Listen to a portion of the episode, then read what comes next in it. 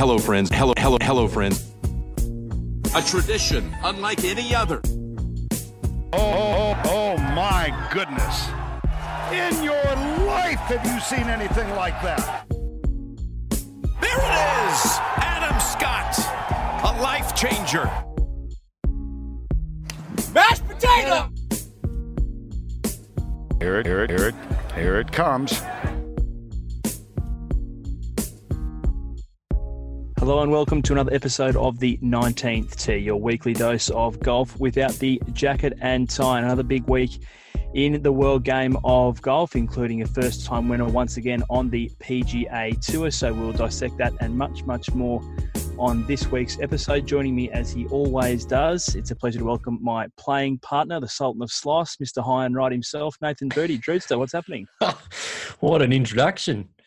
That's um, that's incredible. Oh, mate, what a big week of golf it's been across multiple continents as well. Of course, Lanto Griffin and the Italian Open not going uh, all to plan for my prediction last week, which I declared quite easily that Francesco Molinari was going to win that. So uh, I'm forced to eat humble pie today. Yes, mate, we'll get back into that and plenty more as we said uh, on this week's episode. But as we start each and every week, we have a special guest. Which can is joining us this week, Drews? Yeah, we've gone local from WA, and personally, one of my favourite breweries. Um, not necessarily up there in the in the top craft uh, producers in, in, in Australia or even in Western Australia, whenever that. Um, but this week we've gone for the Cheeky Monkey Brewing uh, Double IPA. This is a big, big beer, uh, KM. So hopefully we're uh, we're we're okay at the end of this one. It is 8.8%. It's their uh, double IPA, as I mentioned. Um, they call it tropical fun, uh, but we'll see. We'll see how that pans out. So ready to crack it and um, and get stuck into it this week. Right into it. Let's do it.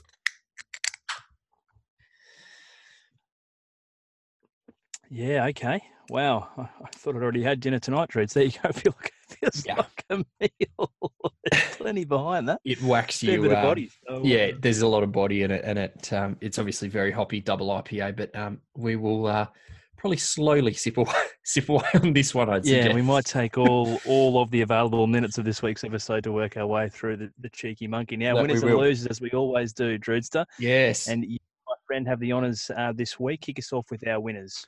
Yes, I do. And, and we are going to begin uh, in a very predictable place, uh, but a very deserving place. And, and our first winner for the week is Lanto Griffin. And, and while we're at it, we'll probably do a quick recap of the Houston Open. Of course, the tournament that he did win, he finished 14 under, one shot ahead of Scotty Harrington and Mark Hubbard. Um, overcame a pretty average second round of, of two over, um, and then 65 in the third round and 69 in the final round. Um, it was a pretty interesting sort of tournament, I thought, um, across the four days. Um, obviously, broke the deadlock on the 16th, his 33 foot putt, which was um, fantastic. Um, which was 33 feet. I don't think I've ever drained a putt from 33 foot. He leads the FedEx Cup now. Uh, his tour card's locked up for a couple of years.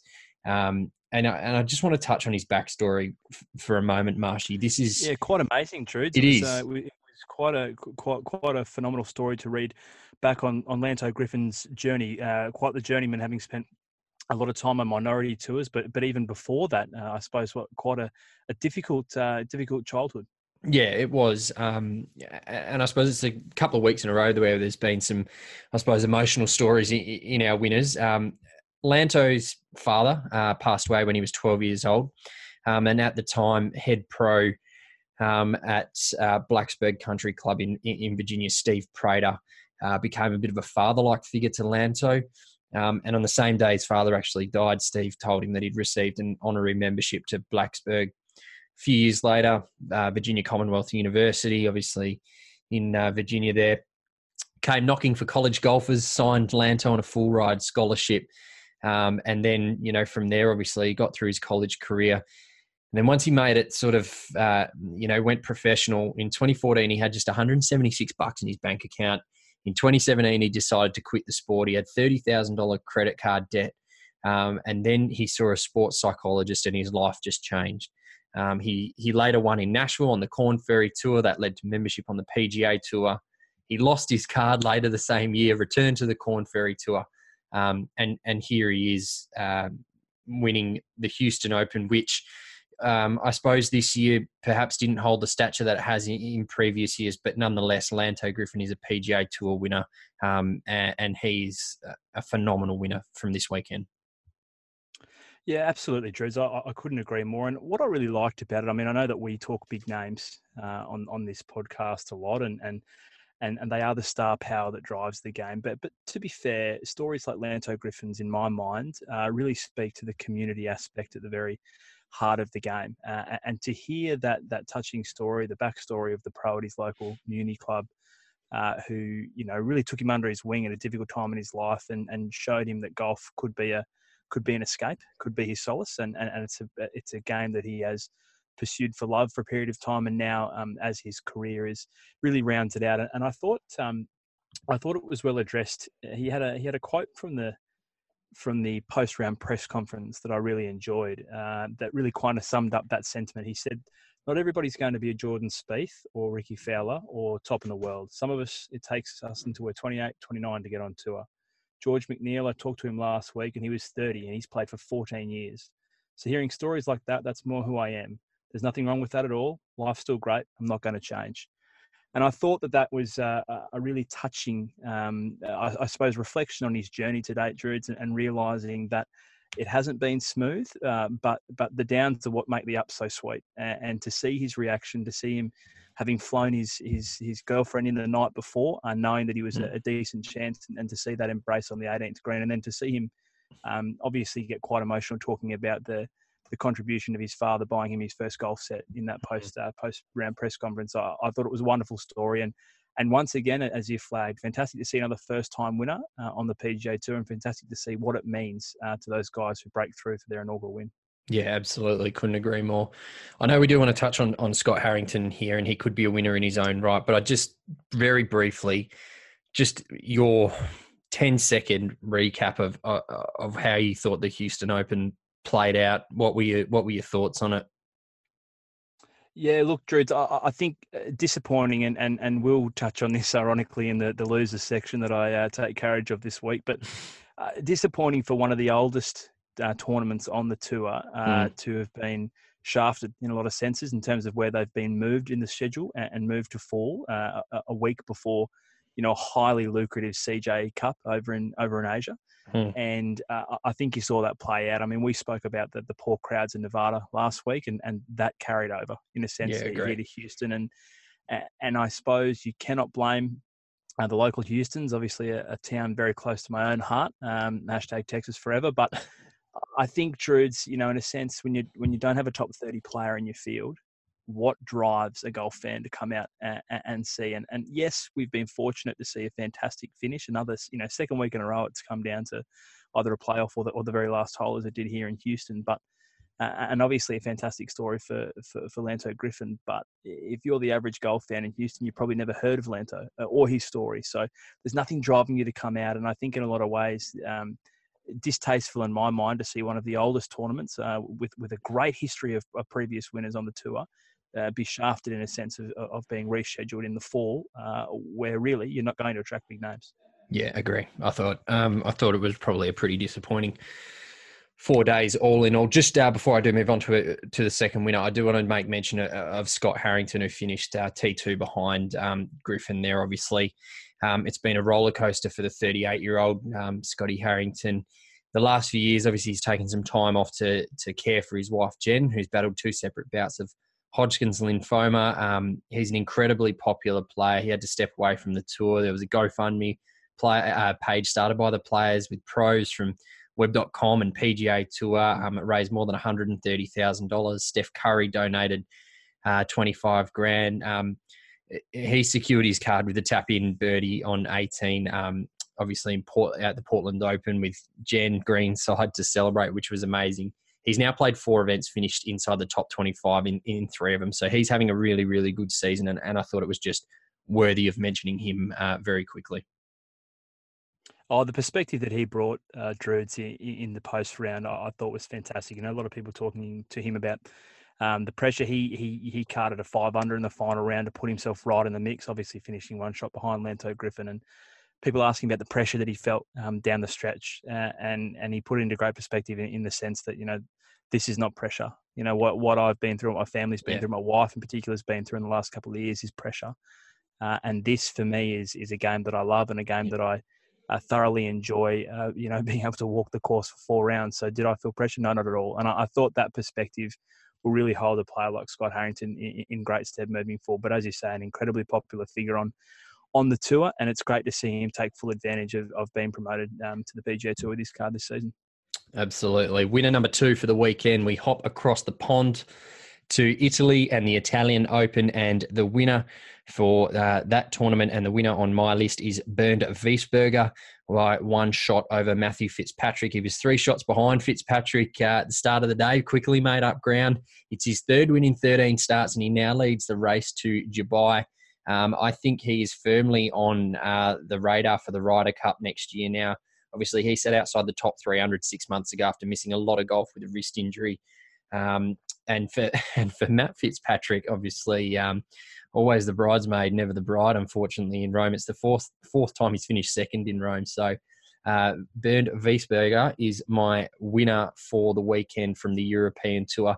Another really good story, Marshy. Um, a guy who's toiled hard to to get on the European Tour and stay on the European Tour, and then come back from injury. Um, you know, he's now ranked 22nd um, in the world, and, and he's playing some some really really good golf. Oh, absolutely, Drew. And at 34 years of age as well, I think it's, you know, Lanto Griffin um, in his early 30s, Scott Harrington, who we just mentioned, 38 years of old, Bernd Wiesberger, um, 34 years of age.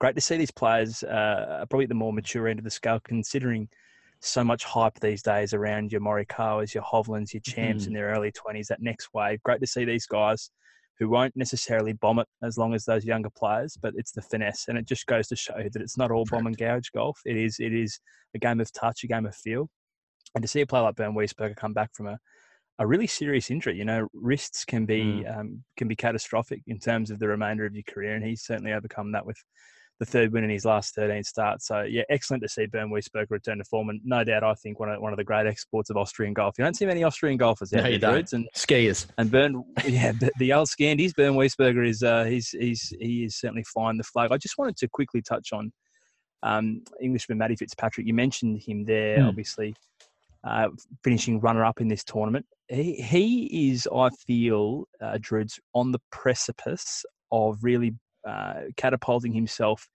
into that top tier of, of, of the very best players on tour. So that is his fourth solo second since March. Uh, he's only missed two cuts in his past 23 events. He made the cut in all four uh, of, of the majors last year, finishing within the top 20 in three of the four of them and he is the youngest player to win five times uh, on the European Tour. He was actually shooting this weekend to become the first player to win six tournaments before 26 years of age. So he, uh, I, I, think he, you know, he's about to start his first full season on the PGA Tour once his European Tour commitments uh, finish up, and, and, he could be on the precipice, Drudes. With that in mind, uh, of all he's already achieved, uh, I feel like we've been talking about him already for years. But Matt Fitzpatrick about to announce himself, I think, in a big way over in the states.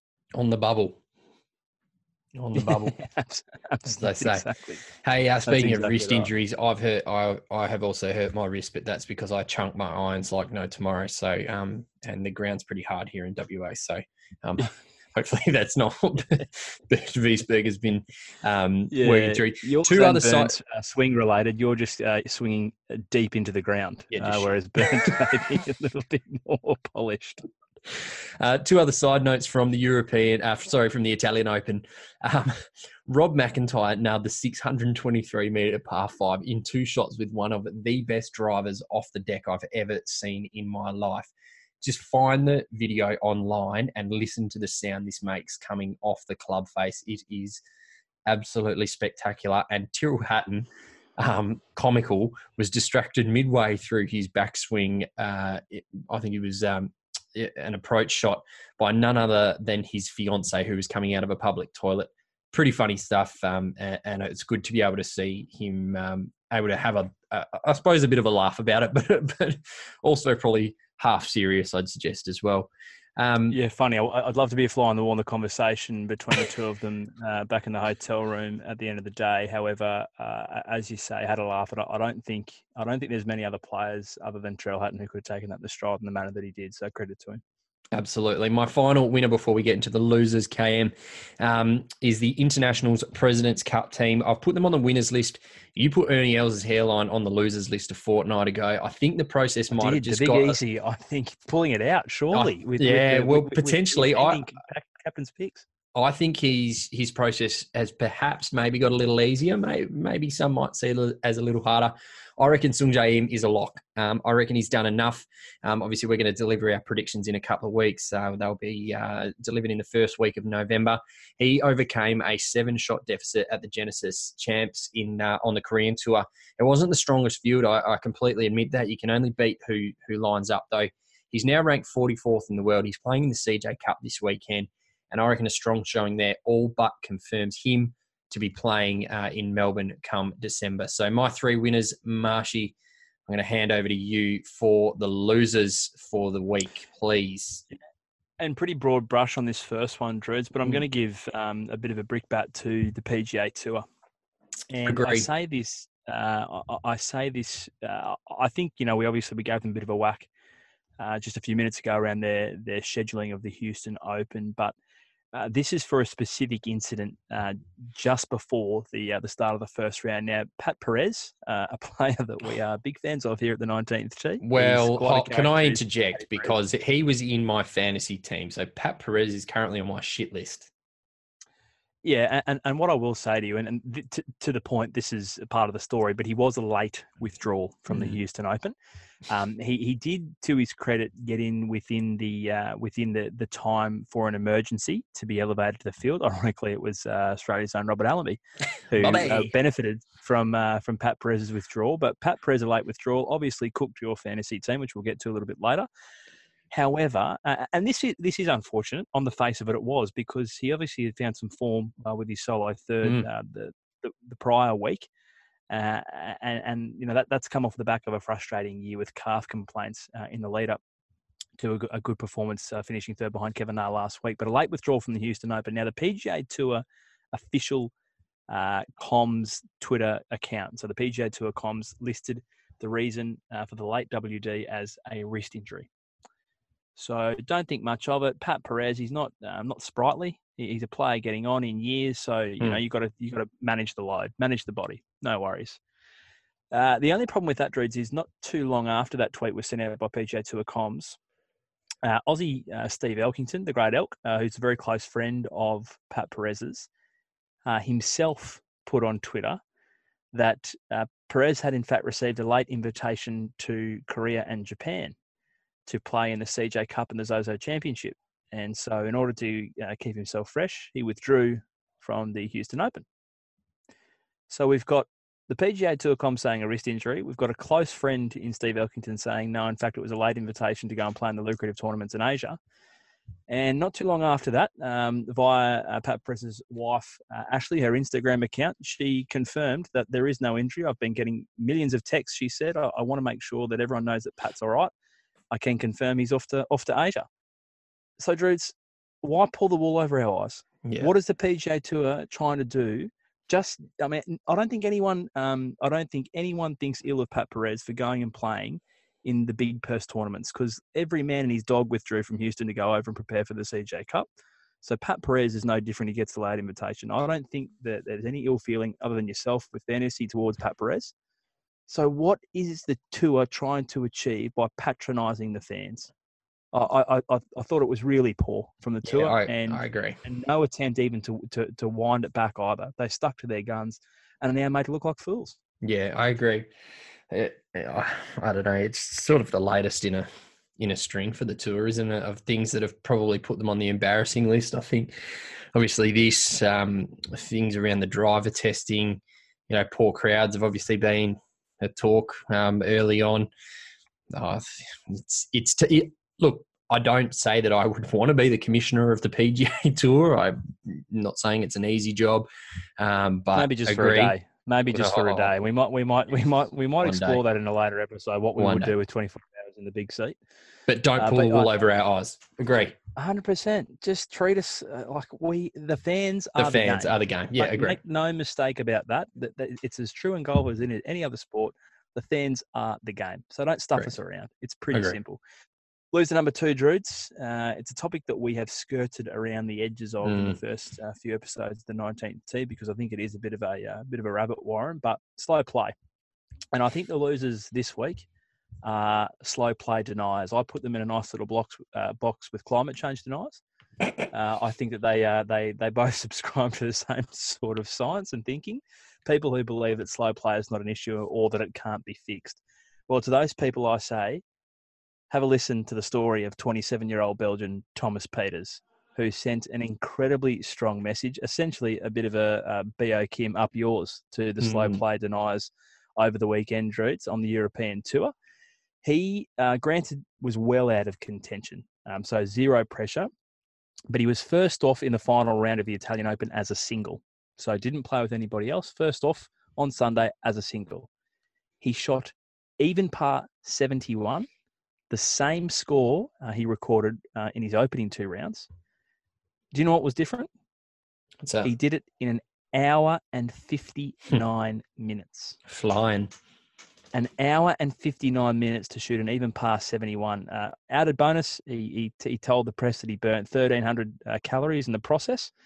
Uh, and according to uh, the fitness app he, he regularly uses on his on his watch, his heart rate was in fact lower than after one of his usual golf related workouts in the gyms. But he he motored, Drew. It's one hour and 59 minutes. Now, this one man protest from Thomas Pieters is the latest in a line of players that uh, you know want to prove that playing slower isn't better. So our mate Salty Kevin Na, he shot an even past 70 at East Lake in the exact same amount of time during the final round of the 2016 Tour Championship.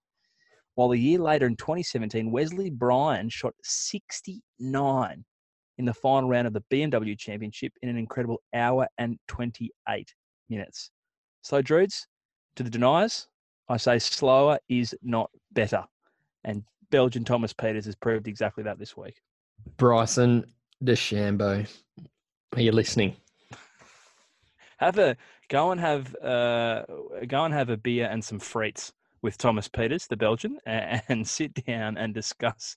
You know, maybe just meet in the middle. I'm not saying be an hour and 59 Bryson, just don't be four hours and 20. Maybe Agree. maybe somewhere around the, the three, three fifteen, and that would be a, a wonderful compromise. But uh, big props to, to Thomas Pieters for showing us that it's all possible. Now, Dreads into our final Yes. loser of the week. This one, uh, you know, we, we don't we don't like to talk too seriously on the nineteenth tee, uh, but but when when serious issues arise, you, you need to, to pay them their due attention. And uh, the the debate surrounding um, the European Tour's Saudi International has reared its head again this week, with uh, defending champion Dustin Johnson and world number one Brooks Koepka both announcing their intention to return to play in the 2020 edition of the, the tournament uh, the first tournament on the Euro Tour's Desert Swing. Now, uh, obviously, the inaugural tournament last year shrouded in controversy following um, uh, the the horrific assassination of Saudi National Washington Post contributor Jamal Khashoggi at the hands uh, of the Saudi government, who later admitted guilt.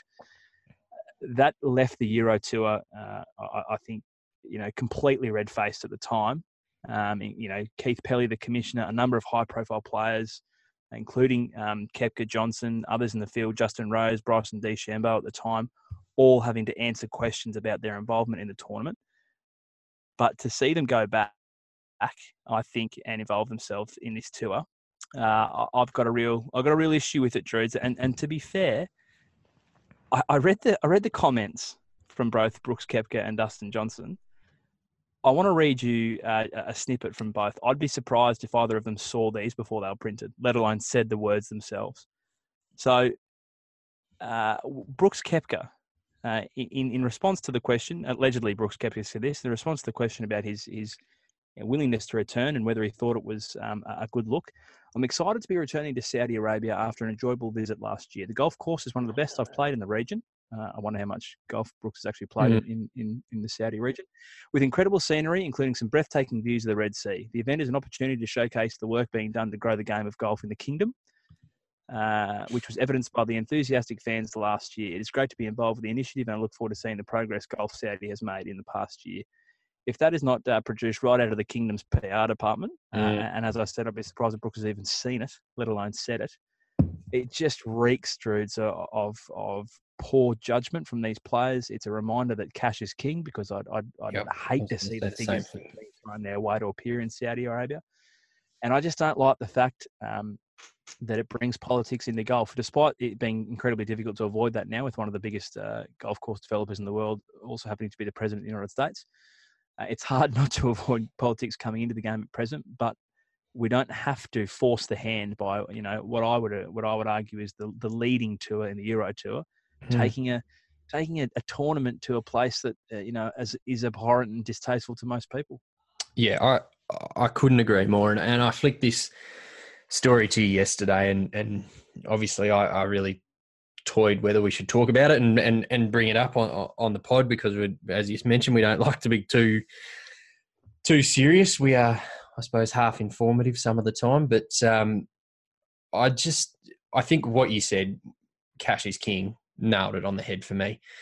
The European tour, in my opinion, needs to take a very good look at itself. The tournaments that they have delivered this year um, have been absolutely fantastic. Um, the golf that is available on mainland Europe is sensational. It is world class. It is world leading.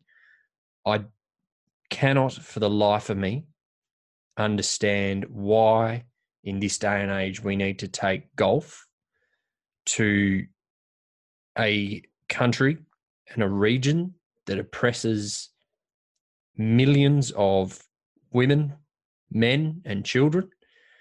Um, and I find well, it there- there'll be no women. There'll be no women at the tournament because they're not, they're not allowed to go and watch. ex- exactly my point. men in the crowd because females are not allowed to go and watch the tournament. This Exactly is my point. And I'm that the European Tour is in bed with. and I, I'm really disappointed in the players that go and play it. Um, and, and and obviously, look, I'm I'm not in the position um, of having, you know, a, a six seven figure check thrown at me to come and play a golf tournament. So I'm I obviously you know don't have that context, but it is a um, really disappointing, and and I, I obviously struggling to find the words a little bit to to describe um, how I feel about this, but. Um, I think it is um, a really, really poor judgment by the European Tour to continue to to run and host this event and associate themselves um, with a with an abhorrent regime. Couldn't agree with you more, Drews. And, I, And that's I probably the think, most uh, serious we'll bloody get on this podcast too. Absolutely. Let's draw a line underneath that and and, and move well and, and Let's do it. truly on out onto some uh, more positive Yes. positive news. Should we take a look at uh, maybe how a few of the Australians have fared across the tour, or do we want to uh, kickstart that conversation by talking about what was a fantastic event out in uh, out in the, the very very depths of Western Australia in Kalgoorlie, the WAPGA Championship? Absolutely. Let's combine the two together and we'll do a bit of a whip around of the Aussies that were on tour. And we're going to kick it off with the PGA Tour of Australasia. The tour, of course, returned with the WA PGA Championship in Kalgoorlie. This is a stunning, stunning golf course. Of course, the red dirt of Kalgoorlie, the bright green grass, um, absolutely beautiful. Darren Beck overcame a, a slow start on the final day to record his first win in more than a decade. He only needed, and let me put a very fine point on this. He needed eight putts on the back nine. Eight across nine holes. I need eight putts on one hole sometimes. And he's needed that for nine, um, including six birdies on the back nine. So um, unbelievable. Great work um, to, to Darren. It's uh, a fantastic, fantastic result for him. Um, I know that he's uh, he's teeing it up this weekend at the at the WA Open, which we'll chat about a little bit later on. But we'll do a, a very quick rip around, whip around Marshy. Um, at the uh, on the Champions Tour, a really good result for David McKenzie. He finished 15 under, which was outright second um, at the SAS Championship at uh, Prestonwood uh, Country Club in North Carolina. He was only one shot back. Rod Pampling was T12 at eight under. The Italian Open had some uh, really good results for the Aussies. Lucas Herbert was uh, T34, three under. Wade, Or- Wade Ormsby, two under at T14. Jason Scrivener, even par T55. The Bridgestone Open, unfortunately, was um, shortened to 36 holes due to the typhoon that's obviously been ravaging Japan at the moment. Um, Brad Kennedy finished T6 at eight under, and then a host of Aussies uh, were further back there. The Houston Open, um, I suppose, was disappointing from an Australian perspective. Rhein Gibson was the only Aussie to make the cut, uh, and even he finished at eight over to finish things up. Uh, Aaron Baddeley, John Senden, and Robert Allenby, Cam Davis, Matty Joe, uh, sorry, and those four all missed the cut. Matt Jones withdrew after a first round of 73. At the Genesis Championship, um, as we were talking about before, obviously won by Sungjae Im. Um, Minwoo Lee finished T6 at four under. Um, and then the Macau Championship uh, on the PGA Tour, China, Aaron Wilkin finished T5 at 13 under. So, again, a little bit of a mixed bag, but certainly looking a little more positive uh, for yeah, trending up for sure. For the Aussies, absolutely, yeah, the Aussies absolutely. Up, and, So- and that's great news. Great news, Drudes. Uh, as many of them uh, in the coming weeks will start their swing back home for a big Absolutely. summer. Uh, Very excited. home soil. So great to see them get moving. Speaking of a big summer on home Yes. soil, Drudes. Uh, moving on to some uh, other quick news tidbits. And I thought this was uh, this for mine. There's a reason why this is leading our, our, our, our news section because I think it's one of the best, if not the best, stories of the week. Now, uh, just a couple of days ago, the President's Cup announced uh, that uh, the Disabled Golf Cup will be taking place alongside the President's Cup tournament at Royal Melbourne. So, USPGA Tour officials have confirmed that 12 of the world's leading golfers with a disability from six different countries will compete in the ISPS Handa Disabled Golf Cup at Royal Melbourne. The event to be contested on the Friday after the President's Cup second session of play uh, will be in the kind of an Australia versus the world format uh, type competition. So it'll take place on 10 holes of Royal Melbourne's composite course, uh, played off the same tees and obviously the same conditions uh, as the President's Cup uh, that'll take place uh, across the weekend. Big shout out to the Aussies who've made the Australian team Tony Coates, Shane Luke, Jeff Nicholas, Cameron Pollard, Stephen Pryor, and Mike Rolls. This is great, Drew. It's obviously a cause very close to Ernie Els' heart, the captain of the international team, and he came out, I saw on Twitter the other day, and threw his full support behind this concept. Uh, he, of course, uh, has a son with, with autism, and he has the um, Els for Autism Foundation. Uh, but uh, very, very passionate about this, and, and wonderful to see the USPGA Tour um, throw their throw their weight behind I suppose, featuring All Abilities Golf. Um, it also follows the announcement last month of the inaugural WA Open All Abilities Championship, which will be contested this weekend as part of the WA Open at Cottesloe Golf Club. So, Drews, I think wonderful to see. Um, I suppose golf's always been right at the forefront of inclusion and, and ensuring that there are pathways for all people who love the game. And, and I think for uh, for there a decision to be made to, I suppose, showcase uh, the Disabled Golf Cup on one of the highest stages in the President's Cup. I, you know, I, I couldn't be uh, couldn't be prouder to be, I, I suppose, a fan of the game at this time.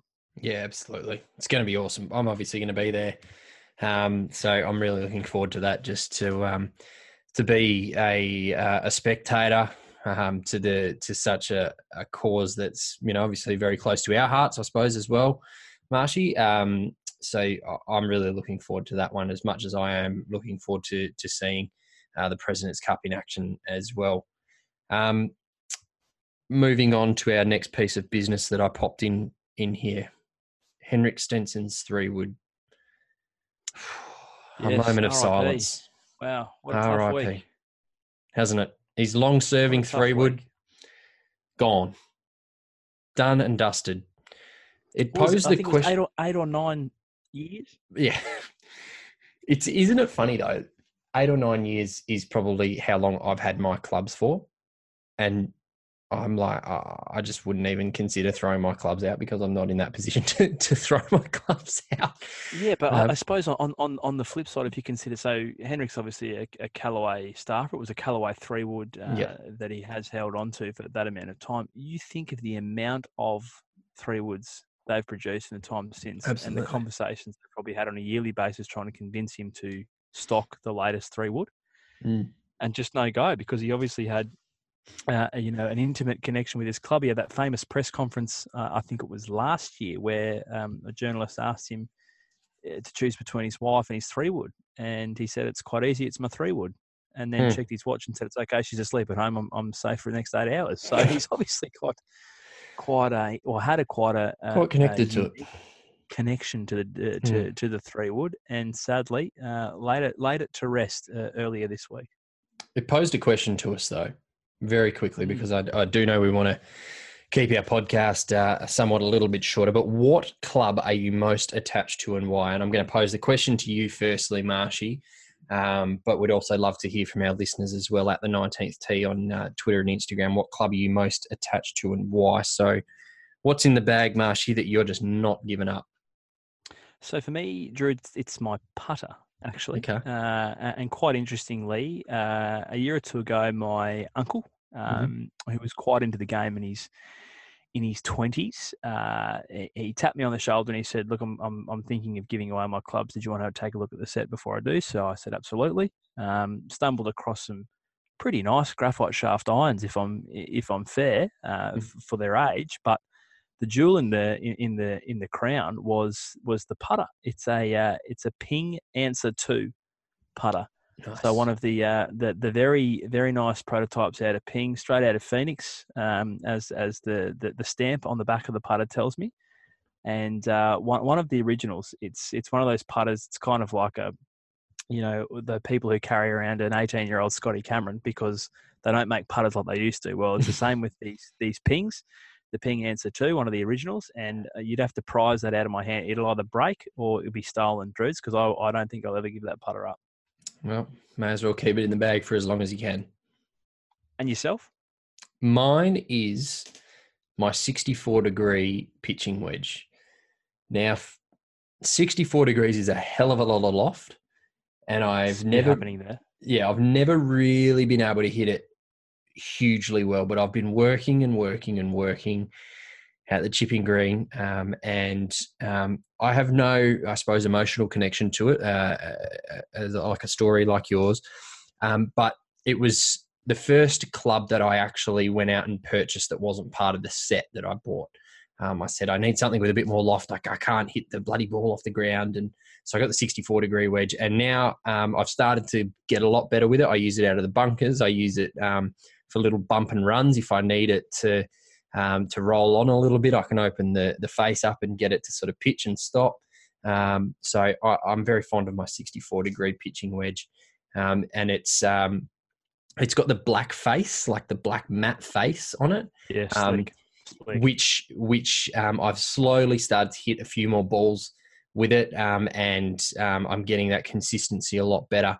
And the the um, I suppose the zoning um, is starting to be nice and in the middle, and the the black is starting to fade off, and it's starting to become a little bit more silver, which makes me look a lot more professional and like I can hit the middle of the ball quite regularly, which is absolute malarkey. So my putter, your 64 degree, and as you say, we would encourage uh, feedback from our listeners at the 19th Tee podcast on either Instagram or Twitter. What is the club you are most connected to in your bag and why? Drudes, uh, speaking uh, as we do, uh, and we like to feature innovative new uh, ideas in the game and formats. What an outstanding announcement out of uh, out of Europe overnight. I know we gave the European Tour a bit of a whack, and rightly so, a little earlier uh, with their involvement in the Saudi International. Uh, but this is fantastic. So overnight, um, Annika Sorenstam. Uh, there's a few bigger names in the, The women's goat. game than Annika Sorenstam, and a man we were just speaking about, Henrik Stenson. Uh, they announced the debut of the Scandinavian Mixed. Uh, it's a new event where men and women players will compete alongside each other for the same prize money and the same trophy, co-sanctioned by both the European Tour and the Ladies European Tour. It's going to be played at the Brohof Slot. Bro Hof Slott. Say that five times fast. I Club in pardon? Stockholm, Sweden. Yeah, I said slot mid June 2020. Uh, set to feature 78 men, 78 women competing for a one and a half million euro purse. Uh, players will also earn official uh, uh, uh, world ranking points for both tours, plus race to Dubai and Ryder Cup points for the European Tour members, and also order of merit points for the Ladies European Tour. I love to see this, Drudes. Obviously, Yeah, really cool. similar little concept last year down here in Australia at the Victorian Open, where we Mm. had men and women playing alongside each other. But credit where it's due to both the European Tour and the Ladies European Tour for for for pioneering a, a you know a pretty innovative format. And I think it's something, knowing the the type of fans the European Tour attracts, I think it's something that'll that'll bring out uh, the golf fans, no doubt, at the Bro Hof Slott Club. And as we said, uh, if you're going to, from a European golf perspective, if you're going to put two names at the forefront of this when, when we speak about Scandinavian golf, uh, I don't think you could have picked better than Annika Sorenstam and Henrik Stenson. Yeah, I agree. And uh, I'm sure we'll get to it in a in a future episode, but I, I just don't see why this can't be the future. Um, why? Yeah, I, I, I still, I still personally question why do we have women's tees? What, what, what, what purpose does that serve? Um, It'll be really interesting to see, you know, when this tour, uh, you know, I'm being presumptuous, but I think it'll be a success when this tour ingrains itself uh, on the schedule each and every year. What what the trickle down effect of that is, and you know, I think it's important that the men's and the ladies have their own standalone tours because, uh, you know, for their own uh, achievement's sake, I, I, think that is significant. But to have a number of these tournaments, I think Agree. across the year where they, they compete alongside each other, I think that's only great for the game. And you know, we, we make light a little bit of hashtag grow the game, but concepts like this, uh, you know, you know that they they push the boundaries. They're a bit of a disruption to that model that we're so critical of, um, that, that golf has been for so many years. Golf needs to be forward thinking, and concepts like this are certainly that. So I'm really looking forward to to mid June and, and, tuning into what should be a, a great inaugural uh, edition of the Scandinavian Mixed. Should be really cool. Really looking forward to it. Hey, um, a question we posed to each other is Phil Mickelson's 26 year streak about to come to an end? And if you don't know what I'm talking about, I'm about to tell you. He currently sits 47th on the world golf rankings. And depending on this week's CJ Cup in South Korea, he's in danger of dropping out of the top 50 for the first time in, get this, 1,351 weeks. November 27, 1993, um, I'd only graced uh, the world for 27 days um, was the last time that he did not sit inside the top 50. The top draw at the box office, Marshy, have a guess. 1993, maybe a some good movies Star that year. Wars or yeah, oh, Mrs. Doubtfire, close. Mrs. Robin, Robin, Williams, rest in peace. Robin Williams at his absolute uh, peak. Stunning movie. Um, and Meatloaf's uh, I'd Do Anything for Love, but I won't do that was number one on the music charts. Nick Faldo was number one. Tiger was a senior um, in high school. And um, obviously, Brooks Koepka, the current world number one, was just three years old. It is very, very unlikely to happen that we, we should preface that. Um, but obviously we do want to um, just just mention it because his inconsistent form of late is um, going to make this very interesting to watch indeed. All in all, I hope Phil doesn't drop out of the top fifty. Oh, absolutely, and I think I mean, geez, he's looking good at present. He has dropped some kilos and, and, and added some tone on that uh, on that aging on that aging chariot of his, and he's looking. best he's probably looked in years, but one thousand three hundred fifty-one weeks in the Long top time. fifty. That's unbelievable. And and we love the lefty. Uh, I, you know, I've got a real soft spot for Phil, and I think what he's bringing to the game uh, off the course in terms of his his work to promote golf in his own unique fashion is fantastic. So. Uh, you know, for, for, the romantic in me, and I'm sure you'd agree, we'd like to see that streak continue. And as Absolutely. you know, power to him, we'd like to see it uh, see it push on. But uh, it's a great story and one we'll watch with interest uh, at the CJ Cup over the weekend. Now, Drew, just one final piece in news. Uh, this was, I thought was a, was a great little story. So yeah, uh, former world number one amateur uh, and, a man playing in his first season of PGA Tour golf, Maverick McNeely. Uh, he was playing at the Houston Open on the weekend. Started fantastically out the gate, 68 on Thursday, uh, and then fell off a bit of a cliff in the middle round, 74 and 73. So Saturday night, uh, Houston time, he gets a call from his girlfriend, who just happens to be LPGA Tour star Danielle Kang. And uh, in, in Maverick's own words, got a bit of a talking to. So Danielle's laid the law down to him. Um, pull your finger out, Mav. Uh, you're heading into the final round. You're better than what you've uh, what you've shown on Friday and Saturday. And he revealed that she gave him three very simple instructions. One, don't look at the leaderboard do not look at the leaderboard at any point on Sunday. Two, give your uh, entire focus to every single shot. So when you're standing over the ball, nothing else is in your mind. Three, say two good things to yourself after every stroke. Hit a ball, immediately think of two positives in your mind. I'll tell you what, Drew, the message was received loud and clear because he shot the low round on Sunday, a 7 under 65 which catapulted him 29 spots up the leaderboard for a T17 finish. So Danielle Kang has done uh, done done Mav McNeely a huge favour on on Sunday, and it begged the question because I thought, you know, when I look back at that, Mav McNeely's applied that at the Houston Open. That that's that's three things that could be applied, uh, you know, on, on, a weekend round for you and I, or, or any um, you know weekend hacker. So I, I really thought that uh, it was beneficial to to kind of read that story and understand that players, no matter what their level is, uh, you know, the the simple things, the ability to focus on each shot, to um, you know, hit the ball and immediately focus on some positives, to not um, be focused on your score, but rather the the, the next shot.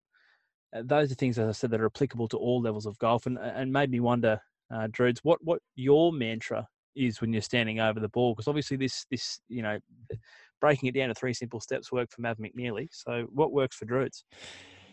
Not a lot. Um, if I'm honest, um, no. Look, uh, maybe, maybe you need to employ this. Maybe yeah. that's the secret. That's what's missing. Say two good things at yourself after every stroke. Jesus Christ! I difficult. Say two difficult good things to myself after every round. Um, no, look, the mental game uh, is actually something that I've been trying to work on quite a little bit. Um, and focusing and trying to stay focused, but still have fun while I'm out there. Look, at the end of the day, I'm not I'm not going to make a career out of golf um, I'm out there to enjoy courses and, and, have fun. So that's been something that I've really um, tried to instill in myself is enjoy the round. But when I'm over my shot, um, particularly um, aside from putting, it's it's don't hit the ball too hard because I fall into the trap of getting to the top of my swing and thinking the harder that I swing this bloody club, the further the ball's going to go. Um, I've also tried to to let go um, of thinking that I'm a PGA Tour player um, and then I can punch my um, pitching wedge or, from a hundred. Making a late run for the uh, the, the, the, the just the for anything, tour. just for anything. Um, and, and that I, on the weekend, just just to shoot bloody par. Um, uh, you know, just, that I can shoot my pitching wedge from 100 yards and, and, get it to stop on a dime. So just being more to play in, in my game. But the main thing for me is, really don't hit the ball um, too hard. So, um, what are you thinking about when when you're over the ball? Maybe pre-ball, are you thinking anything?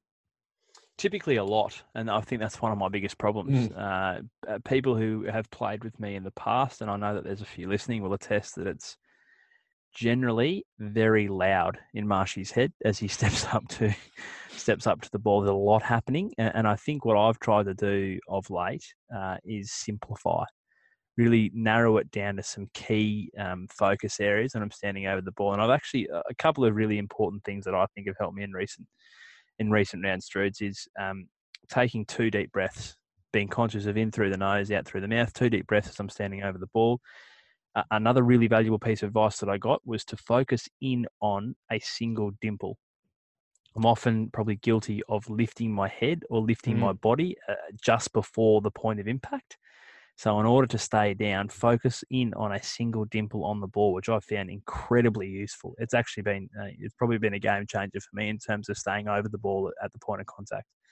And in terms of what goes through my mind, I'm thinking three things as I stand over the ball. So, the first is uh, slow and wide back. I don't like to rush to the top of my swing, so I like to take the, the club on the wide arc back. Touch the top. I'm conscious that I don't always reach the top of my swing uh, and that can offer, you know, obviously um, discount me a little bit of distance. So I'm conscious of getting to the top and touching the top. And then rather than think about pace down, uh, you know, because I'm probably similarly guilty of you of trying to belt the cover off the ball. So trying to take the focus off the pace and thinking about swinging through to the target. So I've, al- I've always picked out a visual target up the fairway. So swing the club through to the target.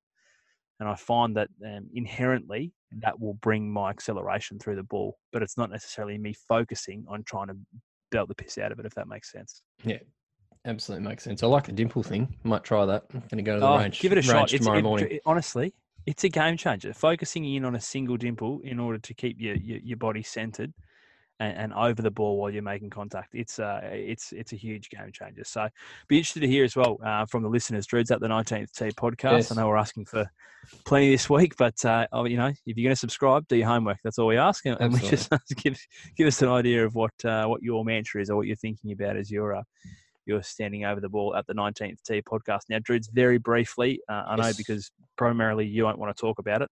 No, I'm back in a big way PGA Tour Fantasy. Lanto Griffin in the side this week. I get the bonus on the winners. And what just two weeks ago looked like an insurmountable climb, I am right on your tail, my friend. Yeah, that you are. Um, I had Lanto Griffin last week. Couldn't win last week, could he? Um, no. What you didn't have this week was many players beyond the first two rounds. Yeah, what I didn't have this week was an option on the bench because Pat Perez is pissed off to Asia. Um, you know, he, he said, "Oh, you know, withdrew with plenty of time." Yeah, you did, Pat. But what you didn't allow for is your fans in Australia who were in bed at the time that you withdrew, and by the time they woke up, the tournament had started. So you cooked me this week. I played Sebastian Munoz for the second time, El Jefe. Um, Jefe yes. Yep, he was one of the only players who actually played. Uh, Harris English, it was a disaster of a week, and I don't want to talk about it. I was beaten by neck oils, um, and I plan to be back in a big way this week. Um, with I don't know what sort of strategy. I've got to come up with something because uh, I yeah, need I'm to push my lead out. I'm back within 200, which is really exciting. Uh, you know, courtesy of the great form of Lanto Griffin and the bonus for having the winner in the team. But uh, as you say, it's difficult this week moving forward, Drews, and, and probably for the next few because this Asian uh, tour run, we've got a lot of players. It's mm. stacked fields, and so you know, making a decision. Do you capitalise? It's going to be a bit of a mm. yeah. Well, it's going to be a bit of a crapshoot, really. And, and I think there's probably you know, anywhere up to um, seven to ten players who could win across the next two to three weeks. So, be interesting to see. Uh, congratulations again to Neck Oils, uh, who has joined us in the public yes. league, the 19th Tee podcast. We'd love a fourth. To do so. We would love a fourth. It's it's always difficult playing three ball. So please join. Uh, 19th Tee podcast, public league on PGA Tour Fantasy, but he even managed to beat you this week. So great effort for Neck Oils. And we look ahead to the CJ Cup as we do right now, Druids. Uh, yes. Uh, getting underway. The first of three PGA Tour events in a row in Asia, kicking off uh, at the Nine Bridges Club this this week. Yeah, Nine Bridges that has eight. Just FYI, fun fact. Not so fun. I, honestly, I thought I just thought that it'd be more more organised than that. Anyway, uh, look, this is going to be a really really exciting tournament. It is the best tournament that is on the on the tour card early. Um, obviously, Brooks Koepka's defending his title. Justin Thomas, Jordan Spieth makes his uh, 1920 debut. Phil plays for the first time this weekend. Um, uh, plays the tournament for the first time this weekend. Jason Day heads up the Aussies alongside Leish. It is a very very strong field. Marshy 500 FedEx Cup. Um, points on offer. So not it's the same as what we've seen early on, um, but 1.7 million in uh, cash up for grabs, which is the biggest of the season so far. Brooks rec- uh, Brooks has set the course record. Uh, he did so last year. It is a past 72. It's going to be very very interesting to watch uh, how this one pans out this week. Um, it's a stacked field. Um, I, I don't really know how to assess this on face value. I think I've probably got to watch it um, and just see how the coverage is put on, and and um, I suppose um, the the level of competitions that is there because I would expect it to be quite heavy, given uh, the the caliber of player that is uh, teeing it up this weekend at uh, the Nine Bridges. I think it'll be fantastic, Drew. It's Irrespective of who is the eventual winner, I think we're going to see some great competitive golf over the next four days. I'm really interested, probably in two things. It's the Aussies. Hmm. So, um, how how's Leish's back? We've obviously had some conversations around that this uh, this year, and, and in particular in the last few weeks, but how he's managing those um, those bulging disc issues in his back ahead of a massive summer. I mean, he is he is the strongest player in that international team, the Presidents Cup. So his health is paramount uh, for us, and and also Jason Day. I mean, there's a, there's a lot of um, talk around uh, his. Uh, his probably nigh on guarantee of, of being a captain's pick of Ernie. Els in that international team. Um, but but I think Jade needs to show some form heading into the summer. So really interested in the Correct. Aussies. And of course, my boy, Flair Jordan makes his makes his debut for the season, and I got to tell you, Druids, uh, 2018-19 on the PGA Tour was an aberration for Jordan Spieth. There will not be a repeat of last year. He putted the absolute lights out on the tour last year, and I can't I can't bring myself to imagine that a player with his ability can can putt the way he did last year and not get it together this season. So he was oh, he has abominable tee to green last year, but he putted the lights out, led all the stats for the entire tour. So Jordan, I think I think he could be back in a big way this year, Drew. And I don't want to get too far I'm ahead of myself, but uh, real soft spot. You know, he's my boy, and I'm really, really excited to see Jay Spieth back uh, in the field this week at the at the CJ Cup. But uh, as you say, across the board, exciting field, uh, really exciting tournament. Uh, as it is exciting, Drew, to see the LPGA Tour return Yes. um, this week. Also in Asia, so the LPGA Tour, the Buick LPGA Shanghai, uh, $2.1 million purse.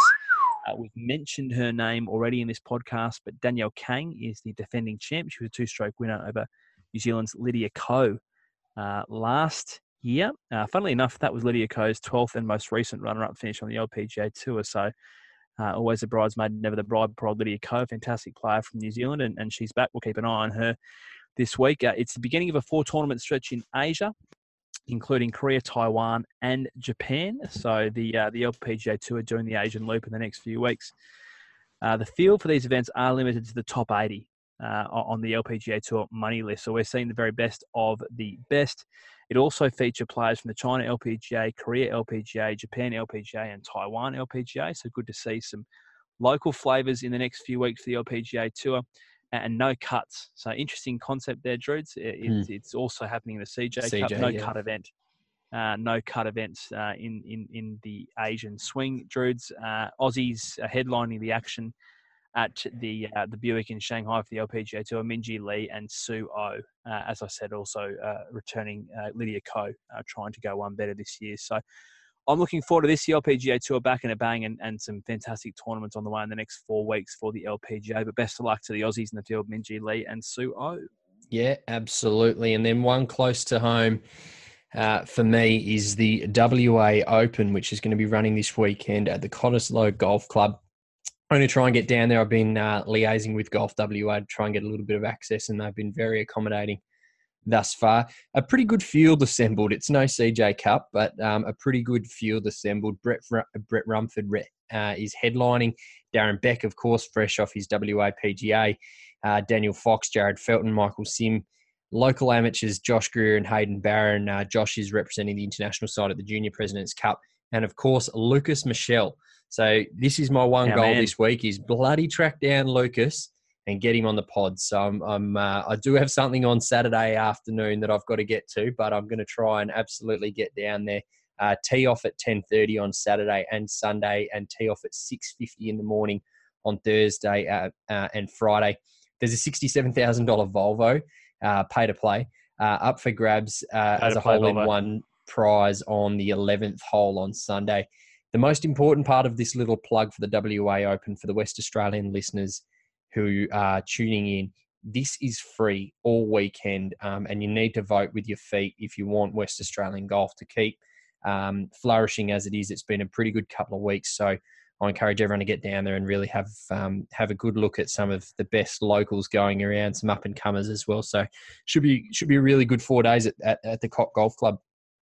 And not only Druids for the talent. So yes, you know, vote with your feet to go and see some leading Australian talent, but vote with your feet if you've never been to the Cottesloe Golf Club. Yeah, Uh, one of one of the great settings for a golf course in, in Western Australia, right down there on uh, on the water, protected by the army barracks. But wonderful, wonderful club. And I Absolutely think if you've not had the privilege of walking around, even driving through the gates uh, to to take a look, get along because you, you, you're not paying anything. You don't get uh, you don't get that opportunity too often at COT. So get down there and vote with your feet to take a walk around the wonderful Cottesloe Golf Club. Drew, that probably just about wraps us up. We'll, we'll get through a little bit of housekeeping as we do. Um, through this one. let's take a look at the uh, the cheeky monkey because I've got to tell you, Yeah. uh, I didn't mind it. Punch in the face at the start. Let's be honest, really, really, really wakes you up. But uh, you know, sipping on it on the over the course of the past uh, fifty eight odd minutes, I, I've quite enjoyed it.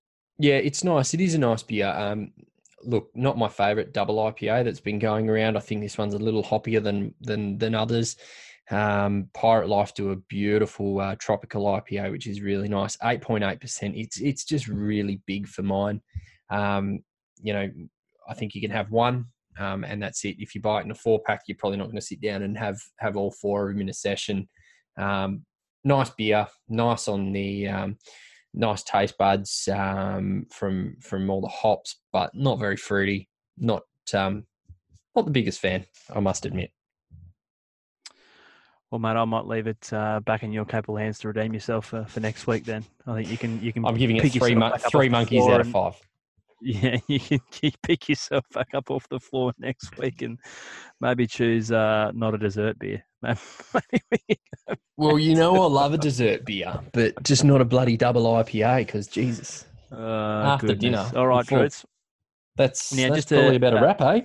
Yeah, absolutely. Look, uh, don't forget, folks, at 19th Tee podcast on both Twitter and Instagram. Um, some real great content heading out there on the socials as we speak, and, and also go back through the uh, the, the catalogue. Uh, we, we're starting to build up a little bit of a past episode history uh, as we move along, and and I must say, um, the one most previously to this, I really, really enjoyed. I know that uh, you were unable to join us due to work commitments, Drudes, but uh, Queenslander Maverick Antcliffe was incredibly generous with his time and, and, and a fantastic story. And I'm, I'm really looking forward to keeping an eye on him. As we mentioned last week, currently leads the Order of Merit on the China Tour.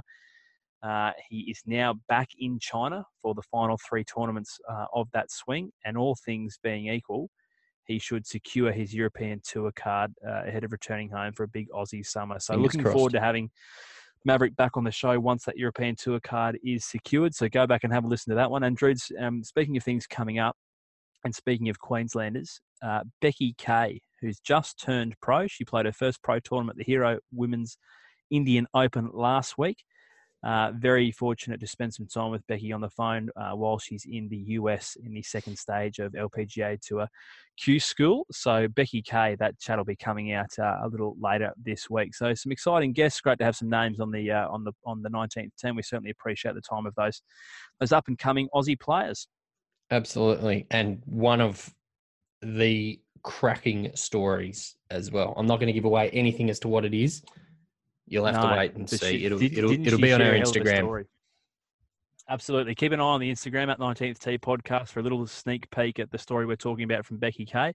But uh, what I will say, Drudes, is she's probably dropped uh, the biggest name so far that's Yeah. been dropped on the 19th Tee in terms of someone she's played golf with in the past. Agree. So Agree. looking forward to uh, to sharing that with the listeners. Drudes, that'll do us. Thanks for your company for another week. It's been a a busy week. It's it's not getting any uh, not getting any quieter, and I'm really looking. It's forward only to gonna get busier. heating up.